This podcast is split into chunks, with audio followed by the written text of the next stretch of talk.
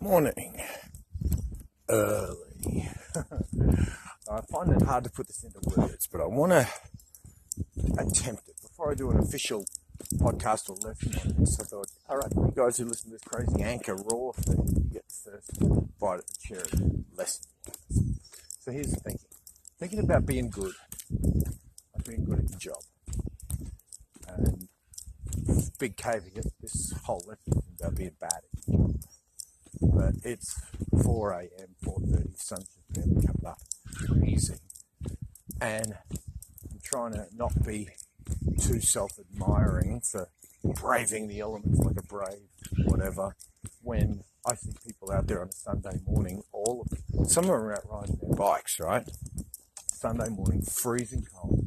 They're out here in their lycra, riding bikes, not because they're on a mission or doing something that's you know, saving their life or being healthy or they're, they're doing it because they enjoy it. So here I am thinking I'm all beast mode at 4 a.m. getting up before Naomi, you know, who's an animal herself. I mean, she's a you know, early riser, gym and all of that. And here I am thinking, you know, I'm, I'm, I'm with my partner. I'm doing this amazing thing that my girl does that's so admirable. Um, you know, she's just incredible with her discipline area of her life. And, you know, me, you, we all admire her for that, and I'm emulating that. And then I see people out there, you know, can ask themselves for enjoyment, you know.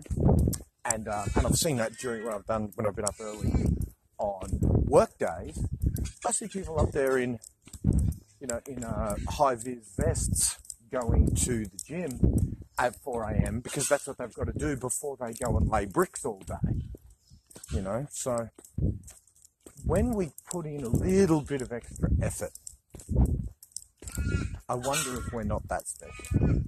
Or maybe the bricky who's going to get up at 4 a.m. and go to the gym and then go lay bricks all day or whatever he's going to do in that high vis vest maybe he's destined for greatness. Who knows? But that's, I tell you, that, there's your recruiting strategy. Get your ass down to the gym at 4 a.m. and anyone that's at the gym at 4 a.m. on a regular basis and going to a job like labouring, go hire them. Maybe that's an idea. There you go. But that's not the lesson I'm going to talk about today. It's about being good versus going hard. I was thinking about, I'm trying to figure out a way to kind of put this into a nice lesson, so I'm just getting this down you might be able to give some feedback from the PM on Facebook. If you're at six out of ten level of skill, a lot of people tell you to get better at what you do, get better at what you do. And of course, I'm in sales and business, and I teach people in sales and business. And we always talk about our metrics and our numbers and how, you know, if you're only closing six out of ten of the prospects that you're in front of, then we want to get you better, get better, get better, practice, role play, tweak, get better scripts, get better dialogues, get better this, get better that. So say you do, you go from six out of ten to eight out of ten. I mean, you've probably had to double your skill with effort in order to go from six out of ten to eight out of ten. Um, and once you're at eight out of ten, then what? You're still, you know, looking up to the person who's nine out of ten in skill and emulating them and wanting to be them and all of that. But if you came to me at six out of ten and you said, "Hey, Glenn, I want to get better," and I taught you everything I knew, and I took you to eight out of ten, well, that's what a thirty percent, not even a thirty percent improvement.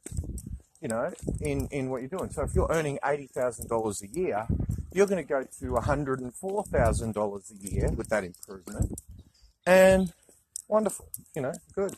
Yeah, it's nice. You know, I'm sure it's going to um, make all of us happy about the exercise. You know, but I wonder if we, instead of focusing on the six in that equation, six out of ten, I wonder if we focused on the ten. See, if we learnt the skills, not to be better necessarily. I'm not saying be bad when you're in front of people. What I'm saying is I wonder if we put the same amount of effort into figuring out a way for us to be in front of more than 10.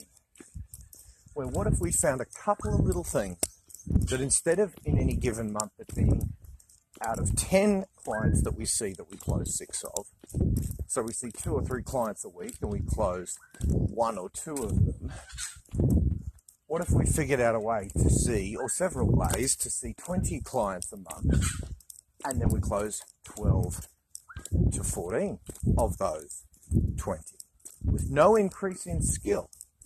We haven't changed us one bit. All we've changed is we've added a few ways for us to get in front of more. So it's like six out of 10, don't work on the six, work on the 10. Because then, if you're at 20 and you're at 6 out of 10, you see 12, you've beaten the person who's better than you, 8 out of 10, but he only saw 10 and he closed 8. I know the maths there, I'm kind of putting my head in trying to figure it out, but I don't know, there's something to it. I'm going to work on that and analyze a way to explain that better. What that means is it's better to be there than good. Maybe that's because David uh, Knox, I think he had words to that effect when I first started real estate. It's better to be there than be good. Sure, be good when you be as good as you can be, and practice until you're really good or whatever. But don't neglect being there. All right, I'm going to work on that. I'm going to figure out a way to explain that better. Because that's effectively, you know, probably the reason that popped into my head is that's what I do. I teach marketing. I don't teach skill and role play and all of that. I teach marketing how to get in front of more bodies. It's probably why I'm liking that analogy because that's exactly what I've committed my world to. And for any of you guys who've seen me speak or seen me train or done anything like that, you know I'm not very good in a technical sense. My language is informal and all of that stuff, you know. But um, I'm there more often than most. Mm. All right, food for thought. Love you guys. Thanks for listening. Talk soon. See ya.